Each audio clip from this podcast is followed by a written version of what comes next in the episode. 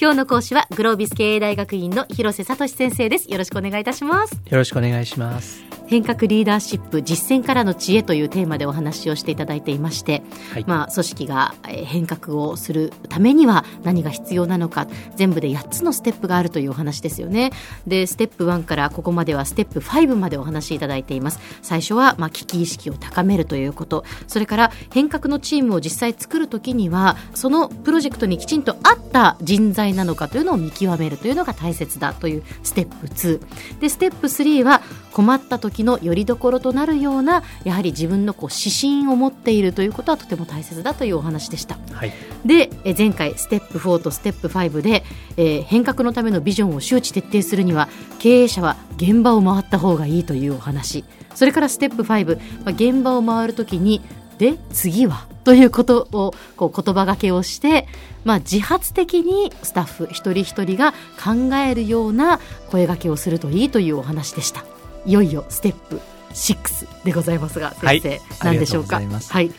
ステップ6では短期的な成果を生むということで小さく生み大きく育てようというお話をしたいと思います、はい。これまたあ自分自身の体験談でお話をしたいんですけれどもね、えーある会社の営業組織をこう作り直すという時なんですがええ。必ずこれを成功させるというチームがありましてね、はいはい。えーリーダーがやっぱりしっかりしているしチームも非常によくできているっていうチームがありました、はい。でまずはそこでパイロットプロジェクトを実行しようということでね、まあ、お願いして社長からそこの拠点のトップにお話をしていただきましてね。で実際非常にうまくいくと。うん。でねこれ大切なことはねそのうまくいった人たちが今度は改革の伝道師はい。として全国を回って全国のこの変革を、えー自分たちの言葉で現場を分かる人たちの言葉でこう広げていく。これがね非常にうまくいったそれからねもう一つの経験でいくと、ええーまあこれ、えー会社の利益を改善しましょうっていうお話の中で、ええええー最も収支の悪く、まあ、問題のかなり見えているものをこう一つ集中してここだけに利益の改善のための打ち手をまず実施をすると。ほうほう。でね多くの場合はこう全ての気になったこうプロジェクトとかクライアントの関係に対して手を打っていこうと、うん。どうしてもしちゃうんだけれど、ええまずはこの中の一つに集中すると、でちゃんと結果を出す。とすると何が起きるかというと、はい。おこのプロジェクトちゃんとやるとどうも結果が出てるみたいだなっていうふうに周りが見てより協力的になってくると。はい。で、えーこのいずれ営業組織の改革の件でも、うん。利益の改革の時でも最初に確実なところからしっかり結果を出してうん。周りの方に理解してもらうと。これがとても重要だと、えー思います。やっぱり結果が出やすいところからすることによってその周りもあああいうふうにすれば結果がちゃんと出るんだねっていうのが分かるっていうそこが大切なんですね。はい、そして俺たちの同僚がやってるんだ。うんうん、できてるんだ。じゃあなんで俺たちはできないんだって思うことがとても大切私のようにね、ええ。えーまあ、コンサルタントとして入ってたりコンサルタント出身者でいきなり企画部門に入ってええ。こう進めてる人間がねこうしましょうああしましょうっていうよりは、仲間ができているところをええ。見ていただく方がはいはい、間違いなく結果が出ます。なるほど。では先生ここからのポイントステップ6のまとめをお願いします。はい。変革の最初にはどうしても最初の一押し。完成の法則の完成の力が必要だと思います。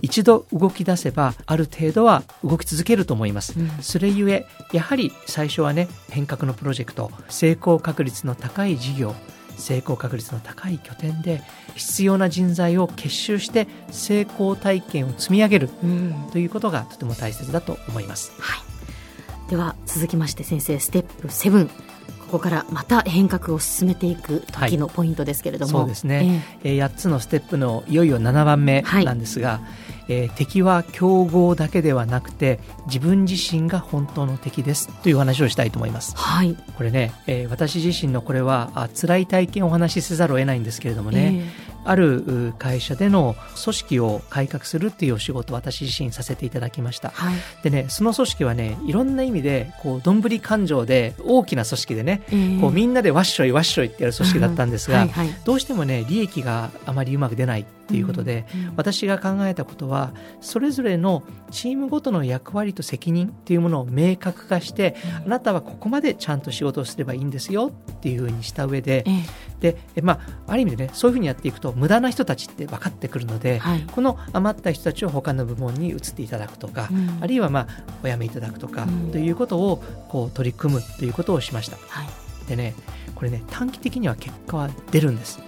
でね私自身もすごく褒められたんですけどねえ、え。ー2年ぐらい経ってえー突然このチームのパフォーマンスが悪くなりました。えへえどうしてですか、うん。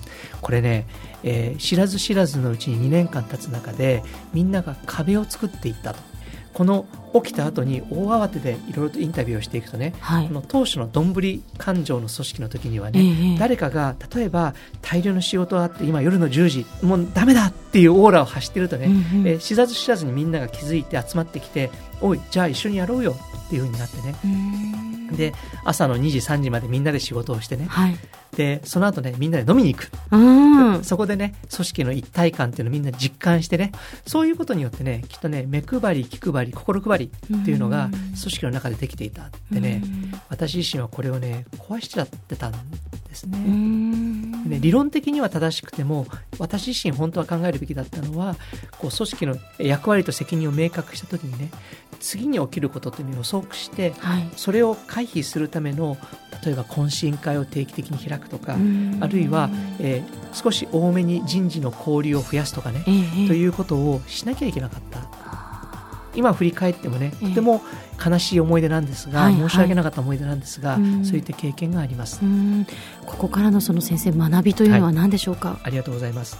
これね、何か取り組んだ時に一番危険なのはそういう短期的な結果が出た時。うん。短期的な結果が出るっていうことは実はその先にきっと何か歪みが起きる、うん。そういう思いを持たなきゃいけない、はい。つまり本当の敵は競合だけではなくて自分自身の中での大丈夫だというおごりがあるかもしれない。はい。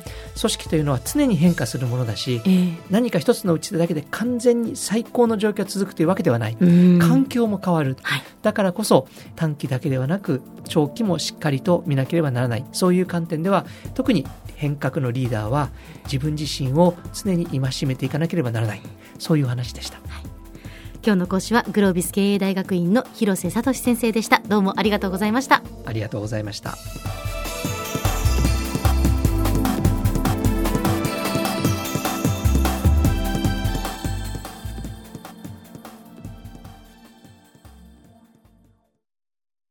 QT プロは通信ネットワーク、セキュリティ、クラウドなど QT ネットがお届けする ICT サービスです九州中に展開した光ファイバー網を基盤に一番身近なビジネスパートナーとして九州の企業自治体の皆様をサポートします。詳しくは QT プロで検索を。